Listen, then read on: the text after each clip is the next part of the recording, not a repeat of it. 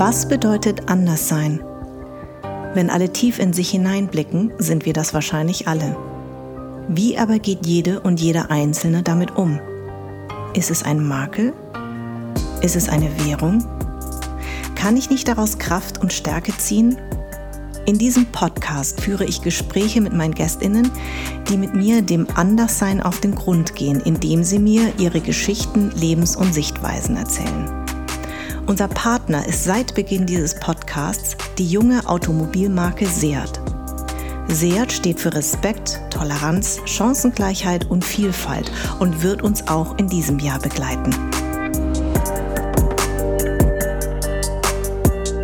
Wir waren halt die Kinder, die irgendwie nicht abgeholt wurden, weil die hatten ja nicht verstanden, was man ihnen sagt. Dann sagt jemand so, sie wissen, die müssen das Kind heute um 14 Uhr abholen. Und dann meine Oma, ja, ja. Ja, ja, so.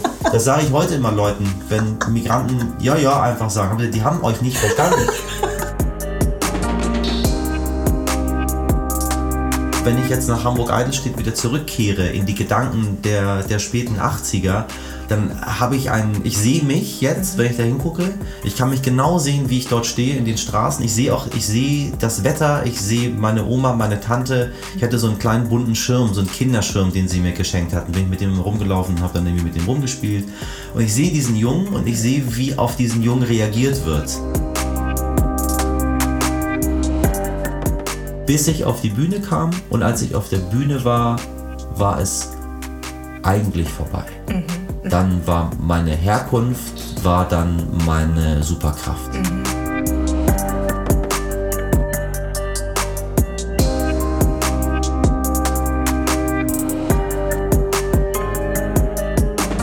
Mein heutiger Gast sagt, alles kann, nichts muss. Er ist die iranische Kartoffel und bezeichnet sich selbst als Konferencier, ist aber auch Journalist, Automoderator, Performancekünstler, Maler und Poetry Slam. Zweiter Platzgewinner, Michelle Abdullahi. Hallo. so, jetzt muss ich erstmal, äh, wieso Konferencier? Das hat sich ähm, einer ich weiß nicht, wer sich das wirklich ausgedacht hat, aber Konferencier ist eine alte Bezeichnung für jemanden, der auf der Bühne nicht nur moderiert, sondern auch noch eigene Sachen macht. Ja. Ähm, und das habe ich, als ich mit dem Poetry Slam angefangen habe, äh, vor jetzt mittlerweile über 20 Jahren, ähm, hatten wir zu wenig Leute auf der Bühne, äh, die ah. sich angemeldet haben, um, um da ihre Kunst zu präsentieren. Ja. Und äh, ich musste selber ganz viel machen. Also ich konnte nicht nur Leute ansagen, auf die Bühne bringen und wieder runter, sondern ich musste äh, Programm machen. Die Leute hatten ja bezahlt und wollten nicht nur zehn Minuten sehen, sondern äh, länger. Ja. Und dann äh, suchte einer meiner Kollegen nach einer Begriffsbezeichnung dafür und meinte, das ist das. Das ah. ist von früher, das gibt es nicht mehr, aber das ist das, was du machst. Jemand, der auf der Bühne äh, nicht nur Gastgeber ist, sondern auch äh, eigene Sachen ja. präsentiert. Und dann ist es dazu gekommen. Du weißt ja, dass ich ein sehr großer Fan von dir bin. Dankeschön. Ich durfte ja schon in deiner Sendung sein und ich habe dich sehr, sehr gerne gehört, weil du hast meine News-Podcast oh, moderiert, ja. die es leider nicht mehr gibt.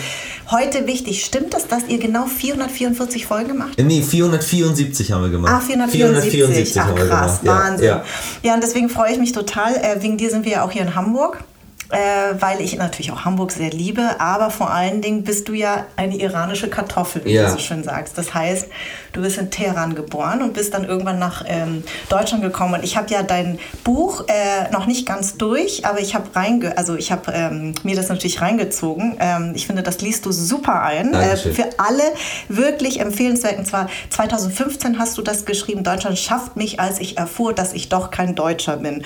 Und jeder, der Michelle ein bisschen kennt, weiß weiß, dass du ja einen Wahnsinnshumor hast. Also mit einer Ironie hast du auch immer diese News äh, präsentiert, deswegen habe ich das immer so gerne gehört. Und ähm, was ich total schön fand, du hast gesagt, als du 1986 nach Deutschland gekommen bist mit deinen Eltern, wurde von Kebab und Reis wurde es zu Rahmspinat und Eiern ja. und äh, vom schwarzen süßen Tee zu kalte Hagebuttentee in, ja. in, in, in, so einer Blechbüchse. Ja, und ich musste richtig. auch total dran denken. Das hast du auch erlebt, ne? Ja, genau.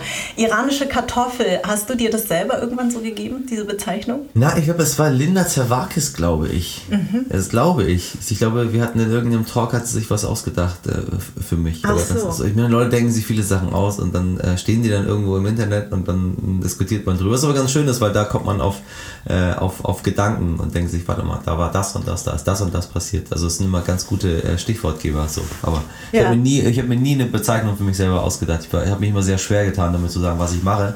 Äh, und dann, wenn ich in Hotels meinen Beruf reintrage, schreibe ich Künstler rein und fertig ist die Geschichte. Deine Eltern äh, sind damals äh, gegangen aus dem Iran, aber mit einem ganz normalen Ausreiseantrag. Mhm. Also das äh, eint uns ja auch, weil wir werden ja immer gerne als Flüchtlinge bezeichnet. Ja. Also ich bin ja immer per se Boat People oder Vertragsarbeiterin. Ja, ja. Weder das eine noch das andere bin ich, weil meine Eltern auch ganz normal zum Studieren gekommen sind. Äh, wie war das denn bei dir mit deiner Geschichte? Die waren auch zum Studieren hier, mein Vater und meine Mutter. Mein Vater schon seit äh, Anfang der 60er meine Mutter Anfang der 70er äh, und auch in Hamburg und in Kiel, also die, die so. waren hier, die ja. haben einen signifikanten Teil ihrer späten Jugend quasi hier verbracht. Meine Mutter dann, glaube ich, von ihrem 18. Lebensjahr bis zu ihrem, weiß ich nicht, 25, 26, 27. Ja. Äh, und mein Vater von 64, 65, er hat immer gesagt, ich habe alle Bundeskanzler gesehen, bis auf Adenauer. Ja. So, ähm, den, den habe ich, hab ich verpasst. Ähm, und dann sind die wieder zurück in den Iran. Haben Sie sich hier kennengelernt? Die haben sich hier kennengelernt. Ach. In Hamburg haben die sich kennengelernt ja. äh, über meinen Großvater, also mhm. den, den Vater meiner Mutter, mhm. der auch hier war. Mhm. Ähm, der Iran war in den 70ern halt ein sehr offenes Land und die Leute hatten die Möglichkeiten, die wir heute haben, die Iraner heute nicht mehr haben. Mhm. Du konntest einfach ins Ausland reisen und entweder dort studieren oder ähm, die Kultur und die Menschen kennenlernen, du konntest Geschäfte treiben und so weiter und so weiter. Das weiß man nämlich gar das nicht weiß man nicht so. Man sieht genau. immer nur die, die Mullahs und die äh, verschleierten Frauen äh, und heute sieht man, wie man sich dagegen wehrt gerade ja, im Land. Da müssen wir nachher unbedingt so, noch drüber super sprechen. Super gerne. Mhm. Ähm, mhm. und dann sind die wieder zurück in den Iran, nachdem meine Mutter mit dem Studium fertig fertig war und dann zurückgehen wollte, wo sie dann äh, arbeiten wollte. Mhm. Äh, hatte mein Vater auch mitgenommen. Der Krieg brach aus und die Revolution und dann ähm, sind wir wieder zurück. Mhm. So, aber dadurch, dass die beiden äh, hier quasi gelebt hatten, dass die fließend Deutsch gesprochen haben, dass die auch äh, ähm, ja, Punkte hatten, an die sie sich hier ähm, orientieren konnten, mhm. sind wir dann ähm, ganz normal wieder, wieder zurückgekommen. Das war den beiden auch sehr wichtig, dass wir nicht diesen grauen Pass bekommen und unsere Identität aufgeben. Was ist der ähm, graue Pass? Der graue Pass ist das, was die Flüchtlinge heute bekommen. Ah. Also du hast ja heute verschiedene Möglichkeiten, als Flüchtling nach Deutschland zu kommen. Und mhm. das, das Beste, was dir passieren könnte, ist, wenn du den grauen Pass bekommst. Das heißt, du bist quasi staatenlos mhm. ähm, und äh, hast dann einen Asylantrag in Deutschland bewilligt bekommen. Es gibt auch viele, die haben einfach gar nichts. Mhm. Also die, mhm. die müssen die Nationalität, die sie haben, behalten. Ja. Aber wenn sie mit dem Pass in die Botschaft ihres Landes gehen, ähm, dann werden die dort festgenommen. So wie viele Afghanen beispielsweise, die auch gar keinen Pass mehr bekommen, weil die Taliban sagen, wozu denn ein Pass? Pass braucht man ja nur, wenn man ausreisen will. Und hier kann die man ausreisen, weil wir haben doch ein tolles Land. Ein bisschen ja. wie der DDR. Ja. Äh, und das ist, wir sind dann ganz normal hierher, damit wir auch die Möglichkeit haben, immer zwischen äh, Deutschland und Iran, wenn es denn mal sein sollte, hin und her fahren können. Weißt du eigentlich, warum deine Eltern beschlossen haben, überhaupt zurückzugehen in den Iran? Der Krieg äh, damals, ja, damals. Äh, ja, meine Mutter hatte, äh, hatte war, war quasi äh, war ein hat ein Auslandsstudium gemacht, also so wie man ah. das halt so macht, also ein Auslandssemester. Klar, dass sie zurückgeht. Und dann war für die klar, ich meine, sie war äh, Ende 20 und mhm. alle Menschen lebten ja noch im Iran. Der Iran war ein ganz wunderbares Land, also ja. sie hatten ja ihre Wohnung und sie hatten ihre Eltern dort ja. und, und die, die Verwandten und die Sprache und die Kultur. Und dann war klar, ich studiere äh, im Ausland, lerne dort und dann kehre ich wieder zurück und dann arbeite ich in, in meinem Land. Wie das so viele machen heute, wenn sie in die USA fahren genau. und dort zu studieren, dann wieder zurückkommen. Das war im Iran damals normal. Ja, genau. Das ist nämlich der Unterschied natürlich zu Vietnam. Vietnam befand sich ja damals im Krieg und dann wurde es wieder vereint und deswegen war das für meine Eltern eben nicht mehr möglich, ja, so ja. zurückzugehen. Aber äh, ich frage das deshalb, weil ich weiß nicht, ob das bei deinen Eltern auch so ist, aber meine Eltern sind ja extrem deutsch. Ja. und ähm, als, immer wenn sie zurückgehen, merken sie, wie deutsch sie eigentlich sind. Also sie sind schon sehr deutsch, wer nicht nicht, ja, nicht von ja. mir sprechen, aber ähm, diese romantische Vorstellung von wir gehen mal zurück ähm, ist sehr bei meinem Vater verwurzelt. Aber immer wenn er da ist, regt er sich nach drei Tagen so dermaßen auf, dass ich immer denke, der stirbt gleich an einer Herzattacke. Ja. Es wäre besser, wenn du wieder nach Deutschland gehst, wo alles sauber und seine Ordnung hat. Ist das bei deinen Eltern auch damals so gewesen, als sie damals zurückgegangen sind, dass sie gemerkt haben, oh, wir sind ja eigentlich ähm, also dass dann immer so ein, so ein, ja, also sie mussten ja, oder sie haben sich dann irgendwann wieder entschlossen zu gehen, aber dass dann irgendwie so, ein, so ein Gefühl war, äh, wir sind eigentlich doch ein Teil. Wir sind anders. Wir sind irgendwie anders. Also ich weiß von den beiden, wir müssen ja im Iran unterscheiden. Es gab ja, nachdem sie zurückgegangen sind, Ende 78, ja. äh, dann brach Anfang, also Ende 78, Anfang 79 äh, brach die Revolution aus. Mhm. Und dann hat sich das Land, in das sie zurückgekehrt sind, ja grundsätzlich verändert. verändert die Monarchie ja. wurde abgeschafft, mhm. äh, äh, die Frauen mussten verschleiert auf der die Schah Straße, der Schah ist gegangen. Mhm. Ähm, und wir sind dann plötzlich Islamische Republik geworden mit, mit, mit islamischem Recht. Also all das, was die vorher kannten aus ja. ihrem Land, das gab es nicht mehr. Ja. Alkohol wurde verboten, ähm, Diskotheken, Nachtclubs, Musik generell als, als, als Kulturgut durfte nicht mehr gespielt werden. Ähm, äh, das Kino wurde geschlossen. Also die haben ein, eine, eine radikale Islamisierung in diesem Land, nach dem Islam, den sie selber für sich haben ausgedacht, haben sie das Land verändert. Deswegen ist, mhm. es, ist es schwer zu sagen, die sind in, die sind in ein anderes Land zurückgekehrt, was ja. sie vorher nicht kannten. Und mhm. in diesem Land haben sich alle Iraner mhm. sehr fremd gefühlt. Mhm. Relativ schnell, weil du gemerkt hast, du darfst jetzt, also ganz, ganz viele Dinge einfach nicht ja. mehr. Aber was ich von den beiden weiß, ist, dass die äh, sehr viel von ihren Werten aus Deutschland mit rübergenommen haben mhm. äh, und dann, ja, so ein bisschen auch das Leben von hier nachgespielt haben. Ja. Wir waren, als ich Kind war, mussten wir immer rausgehen äh, und, und haben so irgendwann im Jahr, wie sind wir vor unsere Tür gegangen und haben äh, Tanzhapfen und, und Zweige gesammelt. dann sind wir nach Hause gegangen wieder und haben wir die auf den Tisch gestellt. Mein Vater hat das gemacht. Ich, ich weiß noch, wie ich ihn beobachtete dabei. Ja. Dann hat er so eine Kerze reingestellt und meine Mutter kam nach Hause und dann haben die irgendwas gesagt auf einer Sprache, die ich nicht verstanden habe. Ja. Äh, und ja, dann war das irgendwie so. Und so Jahre später, als ich dann nach Deutschland gezogen bin, habe ich gemerkt, die haben quasi im Iran Advent nachgefeiert. Die haben Geil. einen Adventskranz ja, gebastelt. Ja, so. Und ja. weil die das von hier kannten, ähm, das war noch in, in, ihrem kulturellen Wesen drin. Und immer wenn sie wollten, dass wir Kinder sie nicht verstehen, haben sie halt auf diese Deutsch. geheimnisvollen Sprache gesprochen. Diese geheimnisvolle Sprache war Deutsch, wie sich später herausstellte. äh, das war, also sie haben schon viel von hier mitgenommen, aber äh, sie sind auch wirklich in, in ein Land zurückgekehrt, was nicht mehr das Land war, was sie mal verlassen hatten. Hast du diesen Umbruch, ich meine, du warst noch sehr jung und sehr klein, aber hast du Erinnerung daran, wie dieser Umbruch, also wie das Land damals war? Nein, ich, hab, ich war also, um, um die politischen Zusammenhänge zu verstehen und um auch das Gefühl zu haben, wie äh, sich das Stadtbild verändert ja. oder wie sich, ähm, wie sich die Musik und Fernsehen verändert, das habe ich nicht mitbekommen. Ja. Ich habe nur mitbekommen, dass die, wir waren ja mitten im Krieg mhm. und wir mussten halt viel von zu Hause weg. Äh, wir haben viel in, in äh, Luftschutzbunkern Zeit verbracht, wir haben haben viel Zeit im Gelände verbracht. Die sind dann mit uns und mit der ganzen, mit der ganzen Familie, also mit, mit Hunderten von Leuten dann in die Berge mhm. oder, äh, oder weg aus Teheran, wenn dann die Bombardements auf die Stadt kamen. Und ähm, das habe ich gemerkt. Wir haben viel unternommen mhm. damals. Mhm. Äh, und es war irgendwie eine, eine allgemeine Unruhe immer wieder da. Also ich yeah. erinnere mich an viele Stromausfälle, an äh, ähm, also an, an Problemen, die irgendwie so, so kamen, an mhm. Flugzeuge, die über uns rüberflogen und wir guckten, wann die was abgeworfen haben. Ich habe nicht verstanden, was die gemacht haben. Ja, ja. Äh, an die Propaganda, die im Radio lief, äh, an die, an die Propagandamusik, die, die im Radio lief. Mhm. Ähm, ähm, aber ansonsten haben die dafür gesorgt, dass wir unser Leben ganz normal äh, weitergelebt haben. Ja. So. Und dann, und, dann, und dann seid ihr hierher gekommen. Weißt du, was noch dein allererstes also dein erster Eindruck war, kannst du dich daran erinnern? Ja, das kann ich noch, das weiß ich noch sehr genau. Wir sind über Frankfurt äh, gekommen, äh, weil der einzige Flughafen, der ange angeflogen wurde alle, damals. Alle also so Frankfurt, Frankfurt war der Flughafen, der halt aus dem Ausland angeflogen wurde. Genau. Äh, mit, einer, mit einer Iran Air Maschine und dann sind wir, ähm, äh, guckte meine Oma mit mir runter. Ich saß am Fenster und dann meinte sie, guck hier runter, das ist Deutschland. Ähm, und ich guckte runter und meinen sie, dann Onkel holt uns jetzt ab. So, das war der, der, der, ihr, ihr größter Stolz, ihr Sohn, der hier war, den ja. sie dann auch eine Zeit lang nicht gesehen hatte, weil ja. die waren ja alle, alle sind ja ähm, äh, irgendwie gegangen. Einige mhm. sind geflohen, einige sind legal ausgereist, ähm, einige haben es nicht geschafft, äh, einige wurden verwundet, äh, einige mussten an die Front. Äh, und die, diese ganzen Familien wurden auseinandergerissen. Mhm. Ich glaube, für sie war das was ich dann damals erst realisiert habe, ich meine, diese Frau war, äh, war meine Oma und die Frau war damals 50 oder 49, also ich glaube so alt wie ich jetzt ja, heute, ist nicht, ja, nicht ja. kein großer Unterschied. Ja. Äh, und dann hat sie, hat sie ein fünfjähriges Kind an der Hand, mhm. lässt ihre Tochter die äh, Anfang 30 ist, äh, im Krieg des Irans zurück. Wollte sie nicht mit?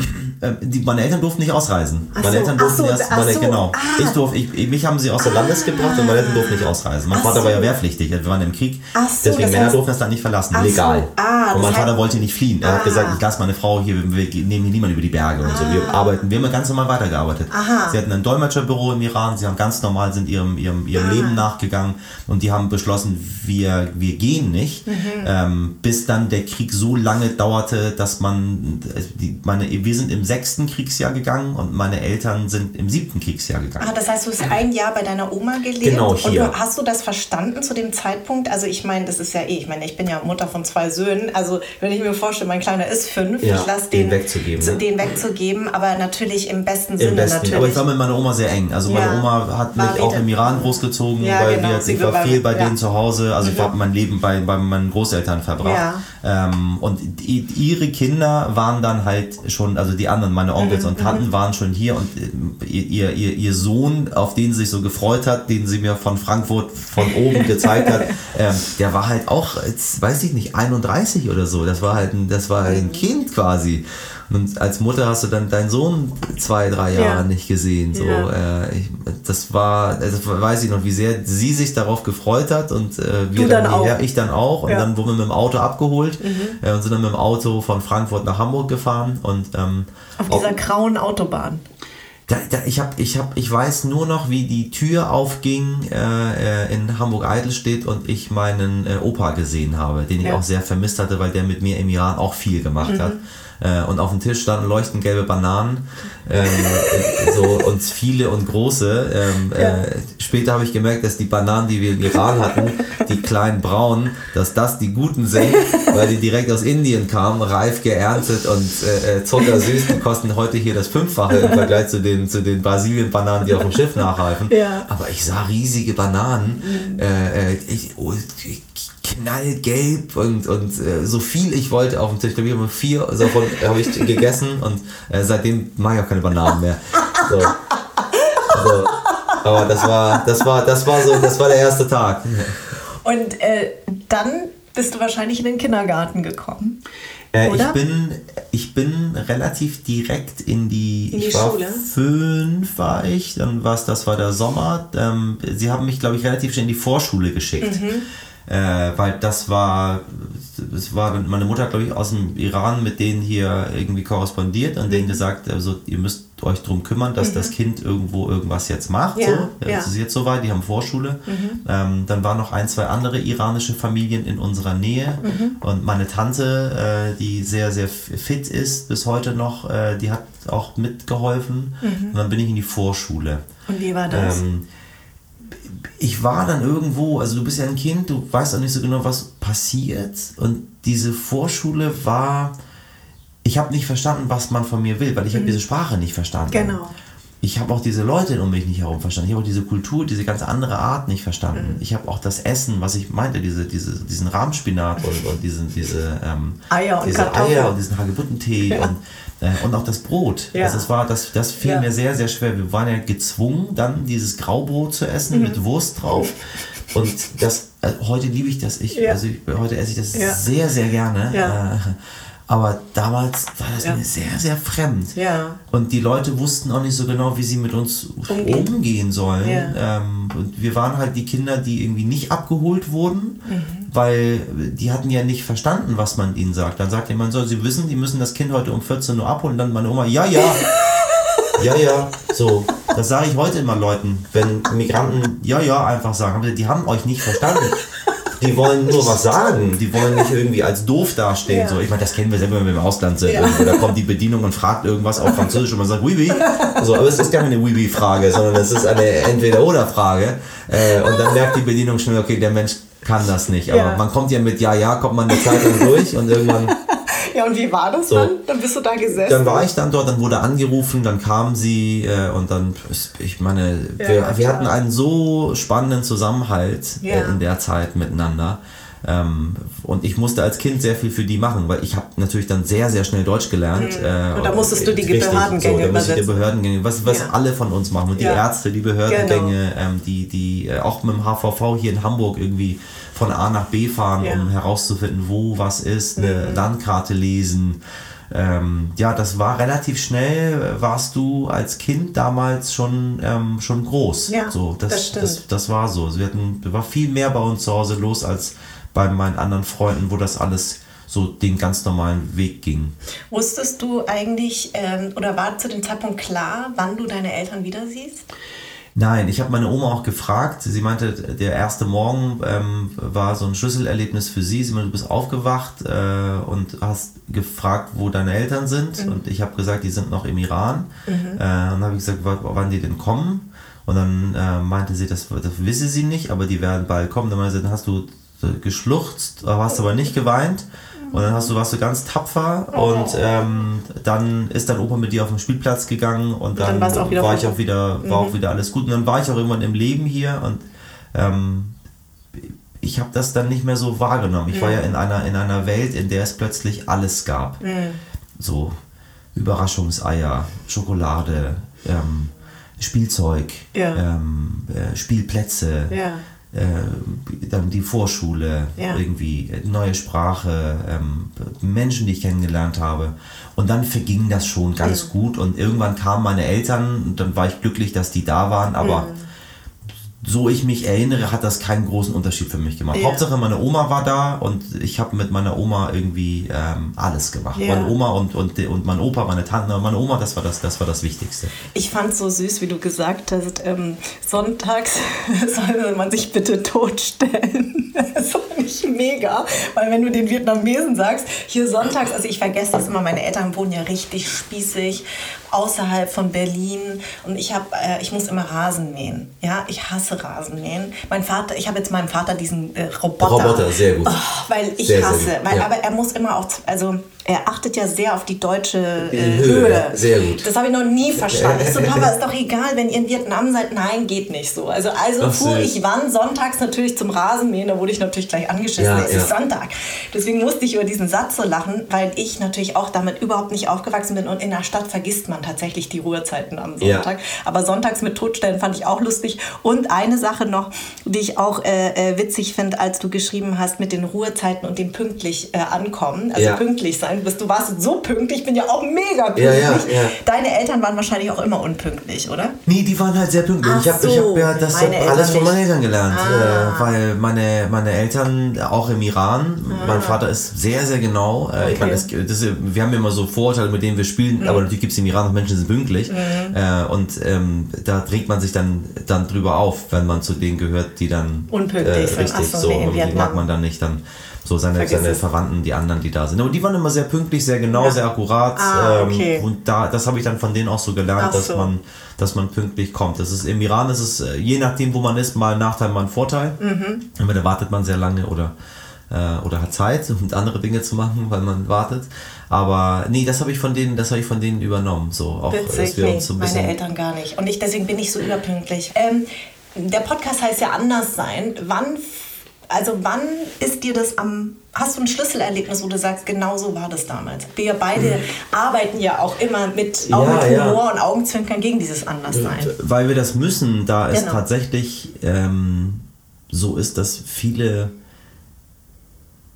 wie soll ich das sagen, es ist für viele immer noch ein Problem in beide Seiten. Und wenn man nicht dagegen arbeitet, äh, wird das schnell wieder vergessen. Mhm. Und dann kehren wir wieder zurück in Muster, in die wir nicht zurückfallen wollen. Genau. Und dann mhm ist, wird das für die Zukunft des Landes sehr schwer. Das ist ein Prozess, der nie endet und wir werden immer wieder darüber sprechen, weil es immer wieder Leute gibt, die das, was wir jetzt besprechen, zum allerersten Mal hören. Mhm. Es kommen immer wieder Menschen, die das nicht wussten. Es gibt Menschen, die kommen ja neue Menschen auf die Welt, die ja. dann diese Erfahrung wieder machen. Ja. Und wir hatten damals ja niemanden, der das in einem Podcast wie heute genau. uns erklärt hat. Wir mussten das ja alles irgendwie uns selber beibringen oder ja. erstmal lernen und Erfahrungen machen, um dann zu verstehen, was da passiert ist. Mhm. Ich wusste viele Jahre überhaupt nichts von Rassismus, ich mhm. was es ist. Mhm. Äh, aber ich ich habe jetzt einen Begriff für ganz viele Dinge, die mir im Laufe meines Lebens passiert sind, die für mich Schlüsselerlebnisse sind, wo ich dachte so, warum wurde ich damals da so behandelt? Warum mhm. bin ich da nicht reingekommen? Mhm. Ähm, warum äh, äh hat man mich da nicht wahrgenommen? Warum hat man gedacht, dass ich da klaue? Mhm. Ähm,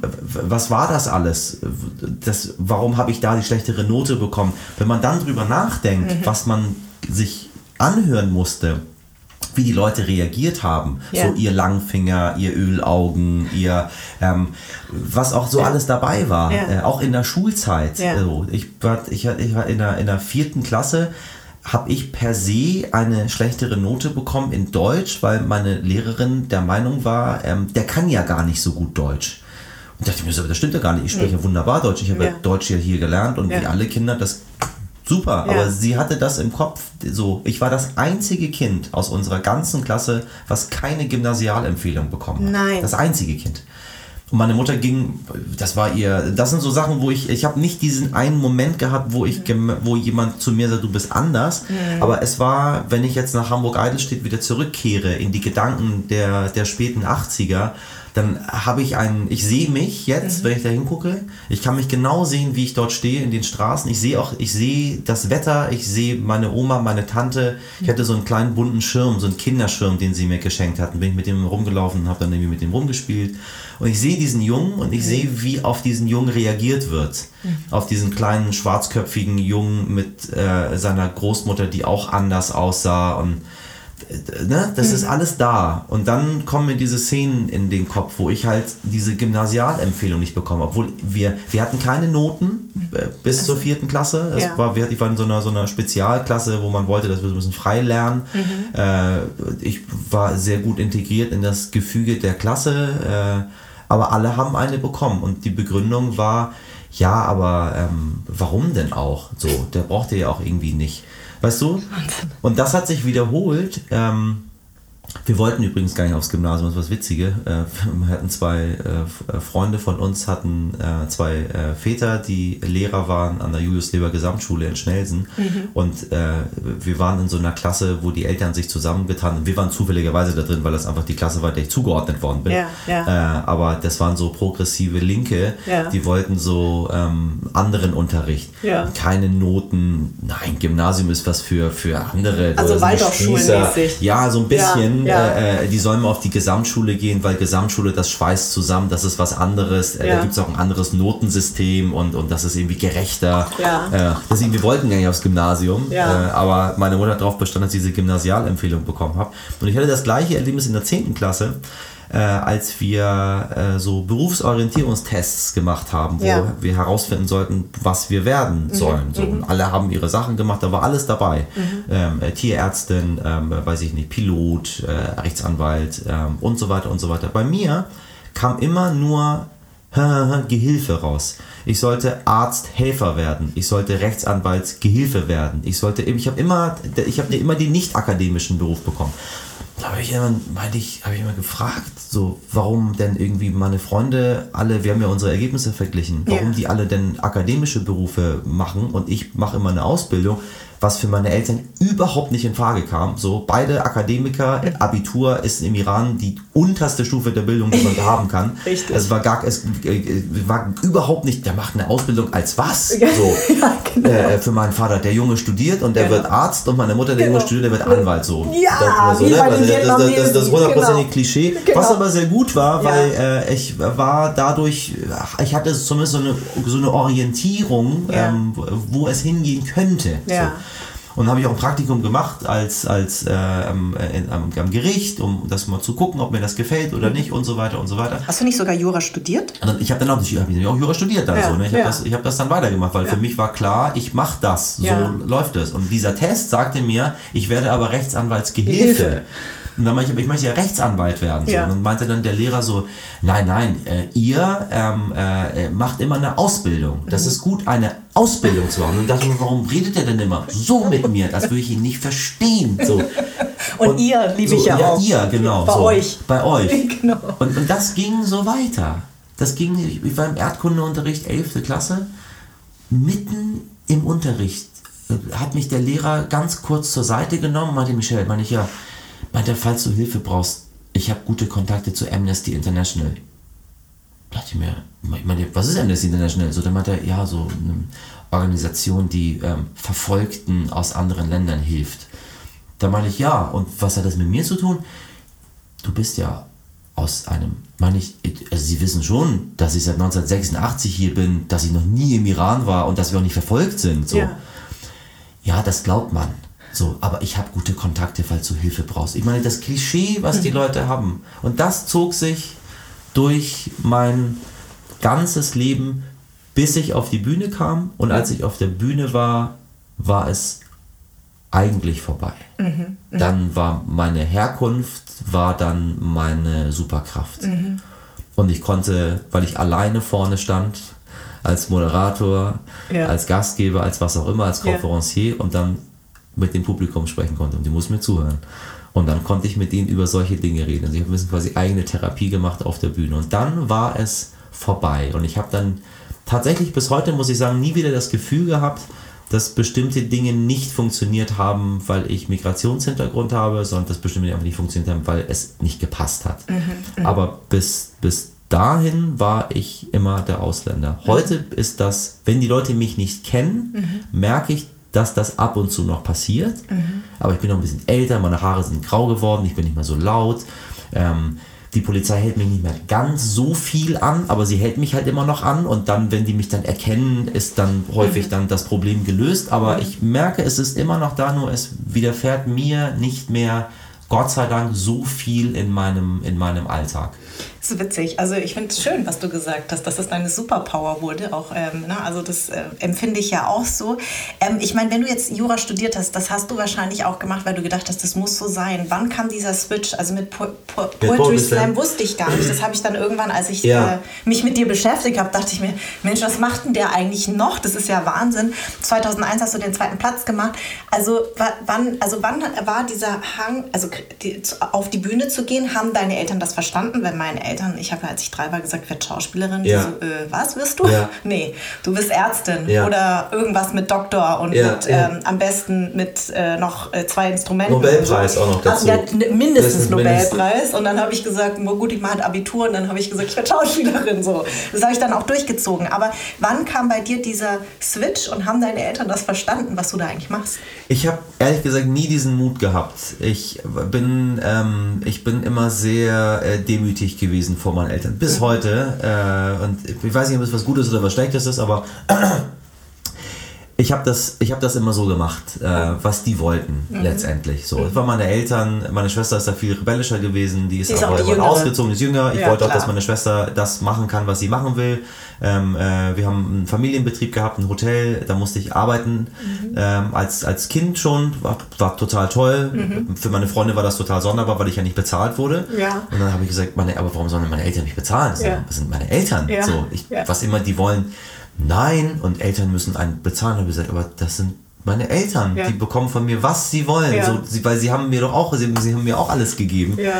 Dieser Familienbetrieb, dieses Leben mit denen, da war ich, war ich immer sehr mit denen zusammen und ich wollte sie nie alleine lassen, weil ich mhm. gemerkt habe, wie sehr die beiden arbeiten. Du kennst es, die waren bis heute sieben Tage die Woche. Mein Vater ist jeden Morgen um 4 Uhr aufgestanden, also. ist zum, zur Arbeit gegangen. Ähm, wir haben uns viel anhören müssen im Hotel. Es wurde viel nach dem Chef gefragt. Mhm. Äh, es wurde viel nach dem Inhaber gefragt. Äh, dann auch verwunderlich, dass es eine Inhaberin ist, nämlich meine Mutter. Mhm. Ähm, dass wir aus einer anderen Kultur kommen, mit einem anderen Namen. Äh, dass wir sprechen können. Dass wir, dass meine Mutter äh, verheiligte zusätzlich noch zu, meine Mutter ist Ingenieurin, aber sie ist auch noch zusätzlich dazu, ist sie auch noch, äh, ist sie auch noch Dolmetscherin. Ähm, aber wie, wie kam das, dass deine Eltern sozusagen äh, dann doch, also ist witzig, weil wir haben ja so parallel, weil meine Mama war Doktor in Chemie ja. und hat ja dann irgendwann dieses Restaurant aufgemacht, ja. leider als ich genau in der Pubertät war. Ja. Also ich kenne das mit dem Arbeiten. Also ich habe ab dem 14. Lebensjahr immer an den Wochenenden in diesem Restaurant verbracht. Meistens leider haben wir irgendwie drüber gewohnt, irgendwann auch noch unter der Woche, du kennst Klar. das. Wann kam dieser Switch? Weil meine Mutter wollte immer Gastgeberin sein ja. und Köchin und sie wollte immer, sie hat gesagt, ach an der Uni und so, das macht sie nicht glücklich. Wann kam das bei deinen Eltern? War das zwangsläufig? Ich glaube, das war bei den zwangsläufig. Ja, die okay. beiden sind auch, sind auch äh, einfach sehr, sehr gute Geschäftsleute, muss man sagen. Die sind auch, es ist, die sind auch ein sehr gutes Paar. Mhm. Äh, Toll. So.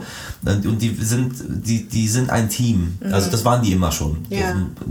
Sie haben so Ideen Und sie haben damals, als wir hierher gekommen sind, war ja klar, dass meine Mutter erstmal mit Arbeitserlaubnis, mhm. selbstständige Erlaubnis, sich niederzulassen, bis wir überhaupt Visum hatten. Mhm. Das wurde immer erst halbe Jahr, dann ein Jahr, dann zwei Jahre, dann der Stress, der auf denen lastete. Es war überhaupt nicht klar, äh, was mit uns ist. Mhm. Müssen wir zurück? Mhm. Ähm, was, ich habe Persisch gelernt hier. Meine Oma hat, ich, hab, bin nach der Schule ganz normal hier dann in die Schule meiner Oma gegangen. Meine Oma war Grundschullehrerin im Iran. So. Ähm, wir hatten es geschafft und die hatten uns Bücher rübergeschmuggelt, äh, Lehrbücher und dann musste ich dann Persisch lernen, weil es hieß, wenn wir zurück mhm. müssen, was macht ihr denn dann drüben? Weil äh, das kann jederzeit passieren. Das kann sein, dass die uns jederzeit hier rausschmeißen aus mhm. diesem Land. So, das ist nicht unser Land. Wir sind hier Gäste. Das dürft ja. ihr nie vergessen. So, ja. die wollen uns nicht. Ja. So, wir sind hier die Unruhestifter für die. Äh, und das war dieses Gefühl, das hat sich dann durchs Leben gezogen und die haben, glaube ich, irgendwann gesagt, wir müssen irgendwas machen. Mhm. Ich kann nicht als, als Ingenieurin, ich kann nicht als Architektin hier arbeiten mhm. aktuell, weil ich gar, einfach gar keine Erlaubnis dafür bekomme. So und okay. wo auch, wer will mich denn einstellen? Was, ja. Wie macht man das? Ja.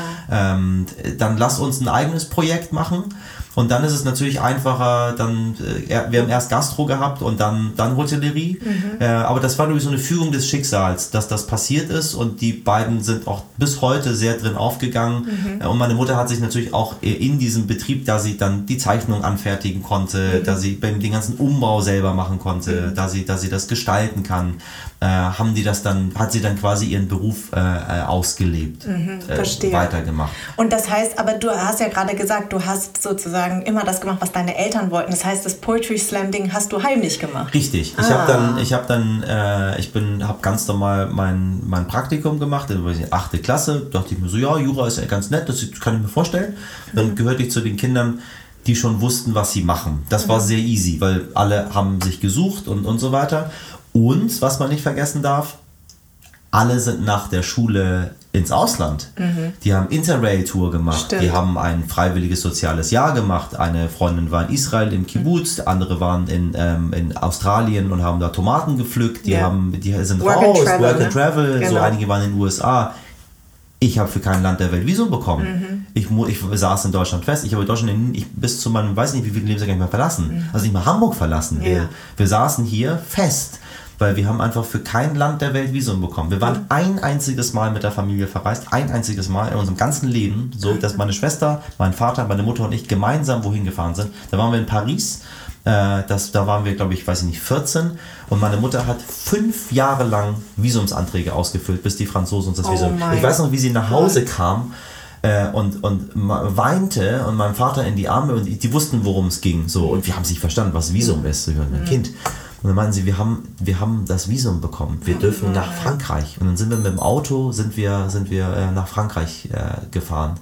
Und das war klar, dass wir ähm, bestimmte Dinge nicht machen können. Und dann war für mich gleich studiere jetzt. Mhm. Meine Mutter meinte, das ist doch super, dann bist du ein, ein Jahr voraus. Und dachte mir, ja, ist eigentlich, hat sie recht so. Und ja. warum auch nicht? Und dann habe ich angefangen, äh, Jura zu studieren so. Und dann habe ich, hab ich halt Jura gemacht. So. Das war für mich klar, ich werde als Rechtsanwalt arbeiten. Habe auch alles gemacht, Praktika, bin dann ins Rathaus gekommen, habe dann da mal ein Praktikum gemacht, habe dann so meinen Weg eingeschlagen und dachte auch, ich, ich mache das. Habe dann irgendwann angefangen auch so, so also zu gucken, mhm. wo kann ich denn hin, ähm, äh, welche Kanzlei will mich, wollte dann vielleicht nach Berlin, habe ich überlegt, warum nicht, da gibt es auch ein bisschen, ein bisschen verändern. Und parallel dazu habe ich als Hobby äh, auf der Bühne gestanden, habe Gedichte vorgelesen oder, oder Geschichten mit dem, mit dem Poetry Slam. Und das hat sich so Schritt für Schritt weiterentwickelt. Weil ich wollte nie auf die Bühne. Also für mhm. mich war völlig klar, dass ich äh, ein, irgendwann Partner in einer Kanzlei werde. So, ja. das wollte ich mit einer Aktentasche, mit einem, mit einem Anzug, da morgens hingehen, ähm, Akten lesen, so. Ja. Das, was ich dann auch viele, also ich habe das ja auch gemacht und habe gemerkt, so, das kann ich nicht. Ich mhm. möchte auf gar keinen Fall in diesen furchtbaren Büros sitzen mit diesen, mit diesen komischen Rechtsanwälten mit diesen äh, hässlichen Gerichten, mit diesem komischen Geruch von irgendwie altem Linoleum und, und Rauch, diesen, diesen äh, äh, Richterbänken, die gar nicht so aussehen wie bei Matlock irgendwie äh, ja. im Fernsehen, sondern die sehen irgendwie, weiß ich nicht, irgendwie ganz komisch. Und dann habe ich gemerkt, so vielleicht mache ich doch weiter in Richtung Poetry Slam. Und über den Poetry Slam habe ich ja Moderationsanfragen bekommen. Mhm. Und irgendwann habe ich eine Moderationsanfrage bekommen, da sollte ich für, für eine große Firma, sollte ich einen, einen, einen Ärztekongress moderieren. Mhm. Und habe dafür, ich glaube, 4000 Euro Gage bekommen. Ja. Und ich war so Mitte 20. Und dann dachte ich mir so, 4000 ja. Euro ja. dafür, dass ich auf der Bühne das mache, was ich die ganze Zeit schon mache, habe ich gemacht. Lief gut, mhm. sehr gut. Mhm. Wurde in der, in der Presse darüber berichtet, in, in der Fachpresse. Da habe ich eine weitere Anfrage bekommen. 5000 Euro. Sollte ich wieder irgendwas moderieren? Ich so, das kann ich ja zusammenrechnen. Das mache ich jeden zweiten Monat. ich werde ja wohl hinbekommen, sechsmal im Jahr so eine Veranstaltung irgendwo zu moderieren. Ja. Ich suche die einfach. Ja. Dann habe ich jeden Tag zwei, habe ich jeden Monat 2000 Euro, bin ich reich. Ja. So habe ich ein sehr gutes Leben. Ja. Arbeite nur, weiß ich nicht, einen Tag. Ja. Den Rest der Woche habe ich, äh, hab ich frei. Ja. Und dann bin ich da reingeschlittert. Aha. Und meine Eltern fanden das gar nicht gut. Ja, das glaube ich. Die fanden das überhaupt nicht gut. Das glaube ich. Das Wann war aber der Punkt, wo sie gesagt hat, als sie dich wahrscheinlich zum allerersten Mal im nee, Fernsehen gesehen haben? Nee, Ach, nie? Glaub, bis, Ach, echt? Ich glaube, sie tun sich bis heute. Schwer. Mein Vater weniger, weil mein Vater ähm, mein Vater hat sich, als er 19 war, für äh, eine Stelle im iranischen Radio beworben. So war das Jahrgang 1940. Von irgendjemand hat man sich, ja, auch von meinem Papa. So, so, das war genau, meine, meine Mutter so mh, in den Ende der 50er, Anfang der 60er Radio war schon also das ist also zum Mond fliegen, das ist schon extrem gewesen und das haben alle Leute gehört. So mhm. Fernseher kam gerade auf und aber Radio, das war, du hast, du hast mit der gesamten Bevölkerung gesprochen. Yeah. Und er hat sich beworben auf eine Stelle im iranischen Radio ähm, für eine Lyriksendung. Und dann hat ah, er ja. dort, ähm, er hat dann diesen Aufnahmetest bestanden ja. und dann hat er aber die Möglichkeit gehabt, äh, weil sein findiger Bruder sagte, wir können auch nach Deutschland. Und dann machen wir da, verkaufen wir ein Auto. Und dann kaufen wir ein Auto von Deutschland und dann bringen wir es zurück und verkaufen es hier. Da ist viel Geld drin, Bruder. So, und das war sein großer Bruder, den er sehr, sehr gerne hatte und immer sehr stolz auf ihn geguckt hat. Und dann hat er das Angebot ausgeschlagen im Radio ah. und hat gesagt, ich gehe ins Ausland. Das heißt, er kann, er kann das so ein bisschen nachvollziehen. Er fand das immer gut. Er hat die Bühne geliebt, er hat die Gedichte geliebt. Und meine Mutter, die natürlich äh, Akademikerin lieber ja, äh, ihr Leben Meine in Universitäten verbracht hat, war der Meinung, das ist nichts, das ist, das ist, äh, das kann man ja niemand noch erklären, was du da machst. So. Ja. Und jetzt bin ich im Fernsehen äh, und habe so viele andere Dinge gemacht und äh, ich, also ich glaube, dass sie damit jetzt einverstanden sind und glücklich sind. Aber es war, es ist ihnen schwer gefallen, ähm, das zu, das zu akzeptieren, mhm. was ich da mache. So. So, äh, weil ich glaube, sie haben ein anderes Bild im Kopf gehabt, als der, der Junge macht irgendwie, macht irgendwie irgendwas. Aber ich glaube, mittlerweile ist, ist es okay.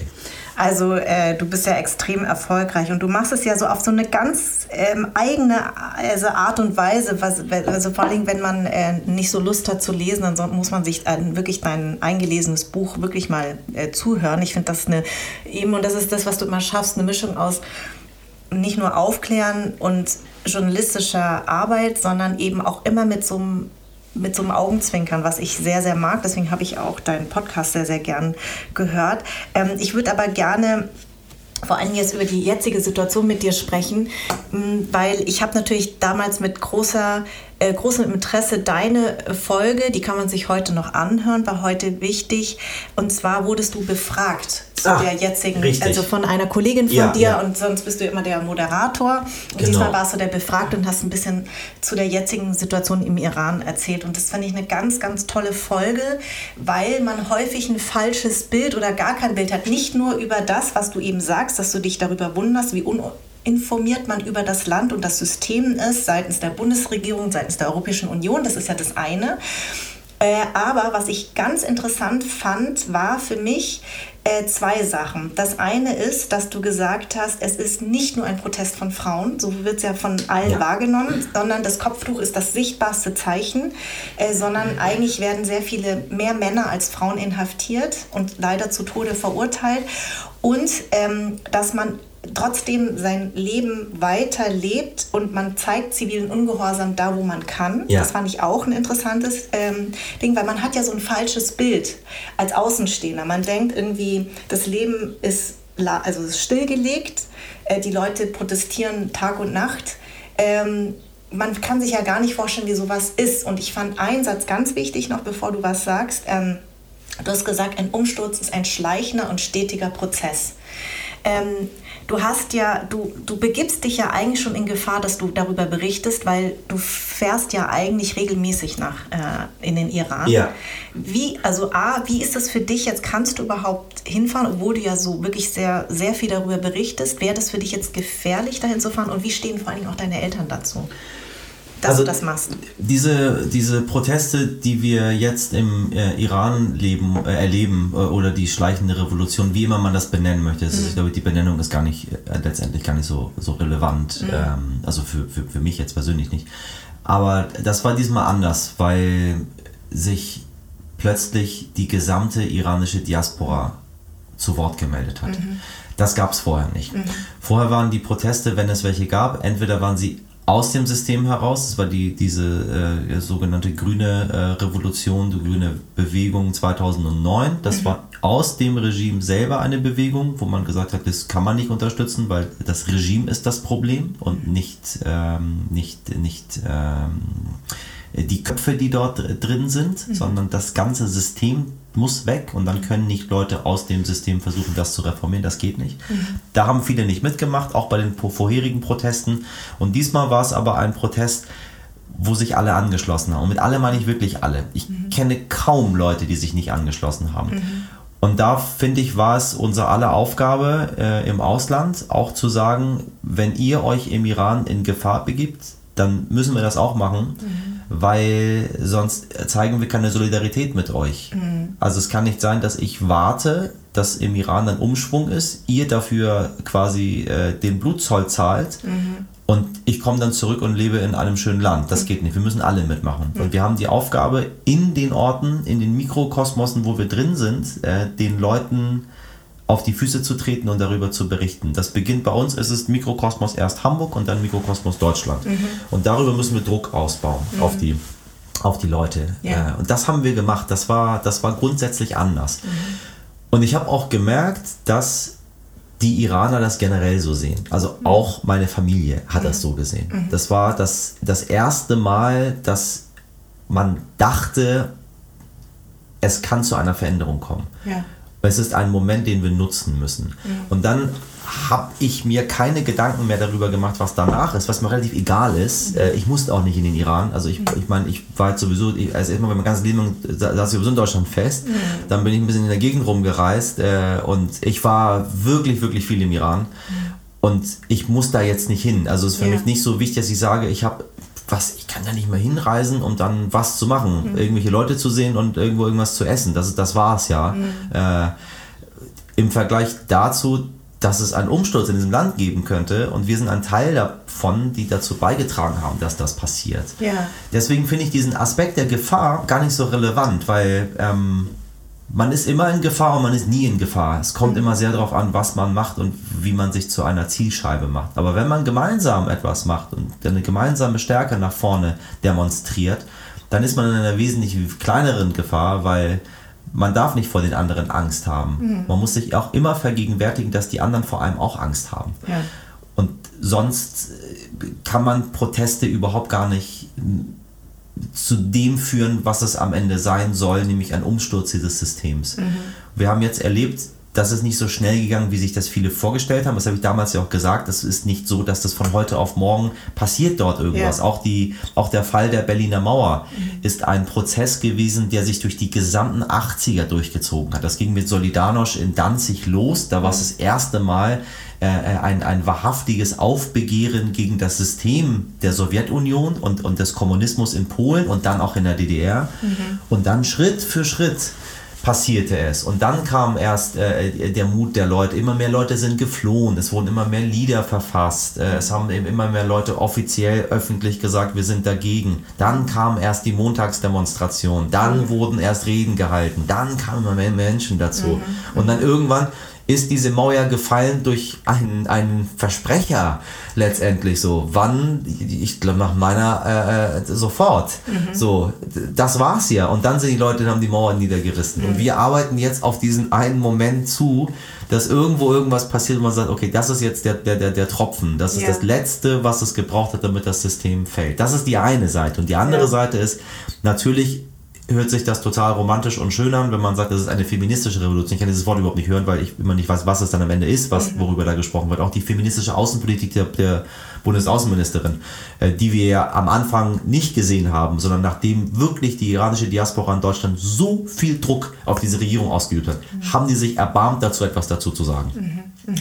Wo man sich dachte, aber feministische Außenpolitik, es ist doch besser geht's doch gar nicht. Mhm. Im Iran protestieren die Frauen gegen ein Kopftuch, also say something. Mhm. So, warum machst du nichts? Ja. Die hat das aber erst gemacht, nachdem wir ihr so viele Mails, so viele Tweets, so viel öffentlichen Druck aufgebaut haben. Dann hat es erst funktioniert. Mhm.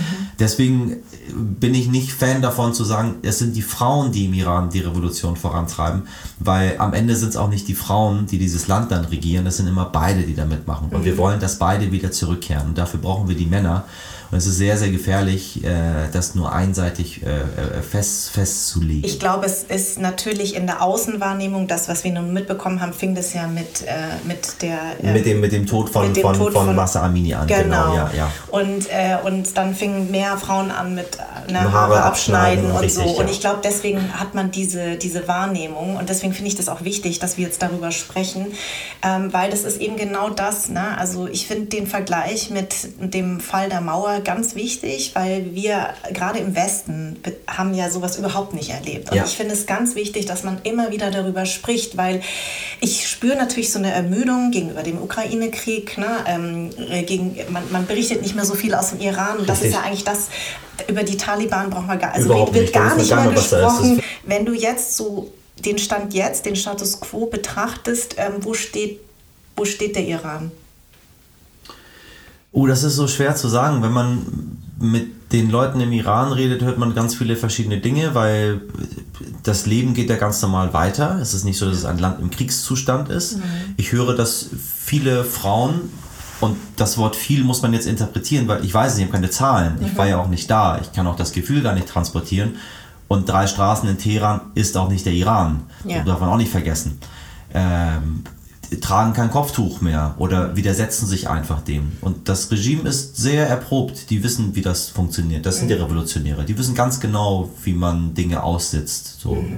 Und dann kehren die vielleicht wieder zurück zu dem, was die wollen und vielleicht merken die irgendwann, jetzt ist der Zeitpunkt gekommen, wo wir doch wieder ein bisschen fester zupacken können mhm. äh, und den Leuten sagen, das reicht jetzt mit euren Spirenzchen, geht wieder zurück irgendwie in, in euer Leben oder es passiert nie wir wissen es nicht, wo, wo wir heute stehen. Mhm. Wir wissen nur, dass sehr, sehr viele Menschen inhaftiert sind. Wir wissen, dass immer noch Menschen tagtäglich äh, gefoltert und hingerichtet werden.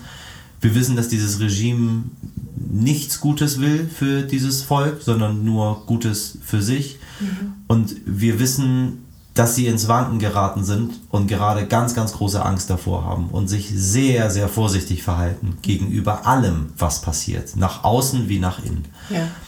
Und daher ist es wichtig, dass wir, dass wir den Druck aufrechterhalten und sagen, wir beobachten euch. Ja. Es ist ein Erfolg, wenn eine Person, die zum Tode verurteilt wurde, nicht hingerichtet wird. Mhm. Das, ist, das, ist ein, das wäre ein Erfolg für uns hier. Mhm. Viele glauben, der Erfolg wäre, wenn das System geht und ein neues kommt. Das ist, das ist was anderes. Mhm. Aber das, was wir jetzt leisten können von hier, ist, dass wir versuchen zu helfen, mhm. indem wir sagen, wir machen euch alle sichtbar dort.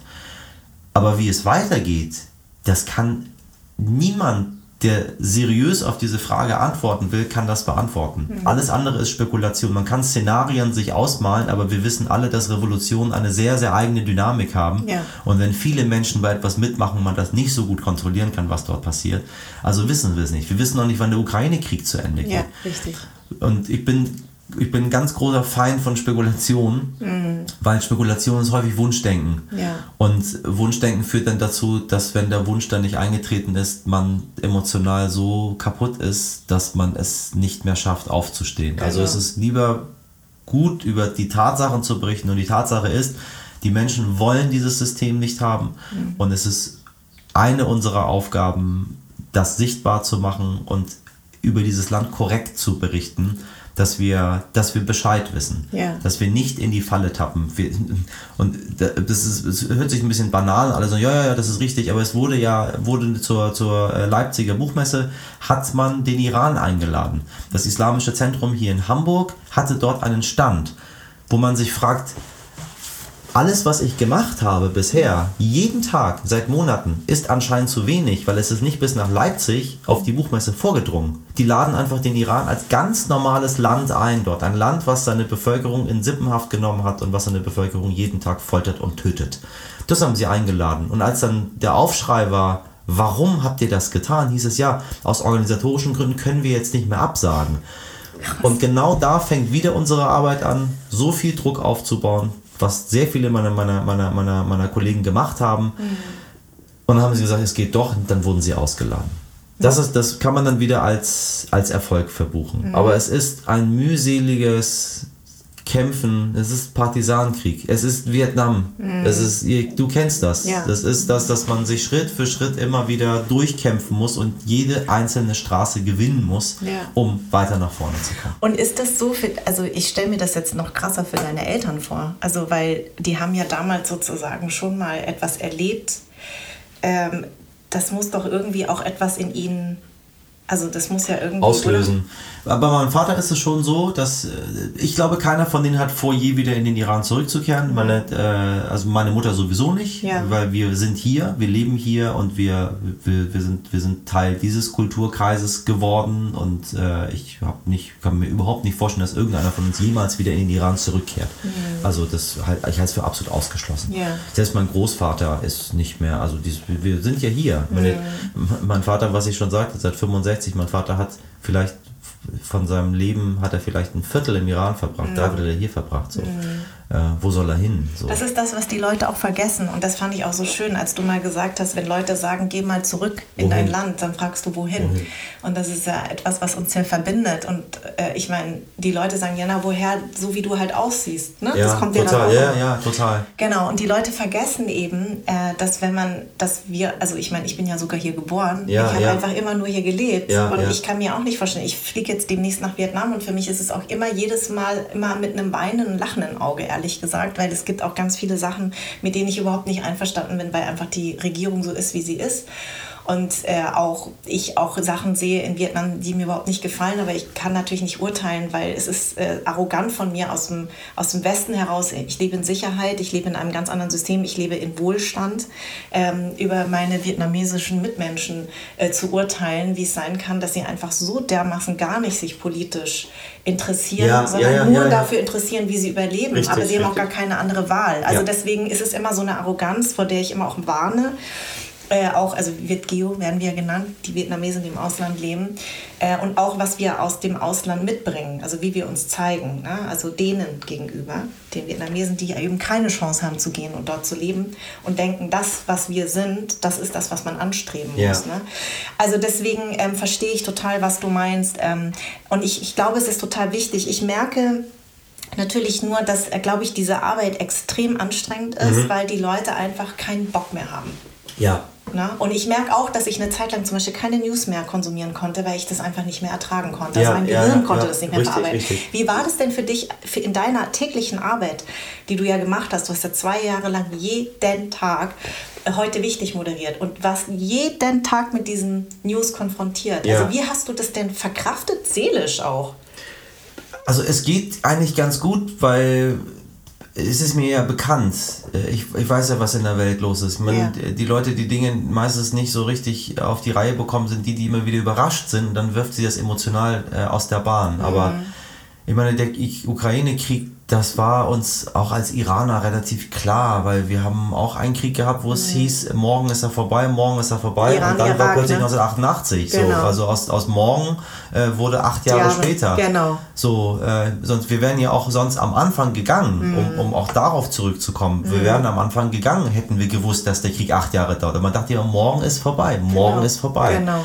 Und ja. wenn man sich, wenn man sich das vergegenwärtigt, dass das halt nicht so ist, dass halt Dinge passieren. Mhm ähm, dass es halt Erdbeben gibt, wie wir das jetzt leider in der Türkei und in Syrien erleben mhm. mussten. Und dass ich bin nicht verwundert darüber, dass von der Erdbebensteuer, die Erdogan da erhoben hat, nichts in diesen Gebäuden drin gelandet ist und die Dinger wie Kartenhäuser zusammengefallen sind. Das mhm. waren also das so furchtbare Bilder zu sehen, dass also was anderes, wenn, wenn äh, äh, Lehmhütten irgendwo dem Erdboden gleichgemacht werden mhm. durch, durch ein Erdbeben, wo man sich denkt, naja, okay, so das ist tragisch, dass die Menschen da gestorben sind, das sind Lehmhütten, die kaputt gegangen sind. Mhm. Es ist jetzt nicht so verwunderlich, dass mhm. das passiert. Mhm. Aber wenn du eine, so eine Steuer erhebst, wenn du hohe Gebäude baust, volle Infrastruktur einer Stadt und dann brechen die einfach zusammen, mhm. Dann denkt man sich, ja, das ist, davon war irgendwie leider auszugehen. So. Und es wurde ja gewarnt davor, ne? Es wurde davor gewarnt. Es wurde also, sogar vorhergesagt. Nur dieses Warnen und Vorhersagen ist eine witzige Sache äh, die Experten haben es gesagt, die Regierung hat nicht drauf. Was zu machen? Du die Stadt jetzt abreißen, evakuieren, ja, irgendwo Machen das die Leute mit? Nein, Nein. das macht keiner mit. Ja. Ich meine, in, in, Teheran wartet man auch, San Francisco wartet man auch. Man war in so vielen Städten seit,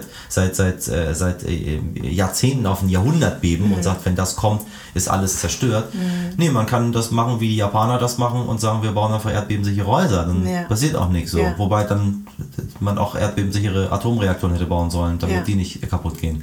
Äh, aber das ist, das ist tägliches Geschäft. Wenn man Nachrichten macht, dann muss man wissen, dass man sich damit auseinandersetzen muss. Und äh, einige Sachen sind mir sehr nahe gegangen. Da muss ich mhm. drei, vier Mal ansetzen, weil ich dachte so, oh Gott, das ist ja furchtbar, was da passiert mhm. ist. Aber ansonsten muss ich sagen, ich bin ziemlich abgestumpft und sehe das als, als, als Job und dann muss ich da wirklich professionell rangehen und sagen, es ist halt wie es ist. Ich kann es nicht ändern. Mhm. Das ist furchtbar. Du kannst es nur vermitteln. Ich kann es nur vermitteln und ja. ich kann jeden Tag darauf aufmerksam machen, dass wir bei bestimmten Dingen es selber in der Hand haben, es nicht dazu kommen zu lassen, dass es passiert, wie beispielsweise mit dem Klimawandel, mit dem Artensterben, mit, mit ganz vielen anderen Dingen. Oder wenn jetzt in der Türkei an dem Ort neue Häuser gebaut werden, zu sagen, so jetzt muss, müssen die aber erdbebensicher gebaut ja, werden. Ja. Und überprüft bitte die anderen Häuser. Das kann ich machen. Ich kann zumindest versuchen, äh, ähm, die, die, die Symptome ein bisschen zu heilen, mhm. um zu gucken, dass Dinge später nicht wieder passieren. Ja.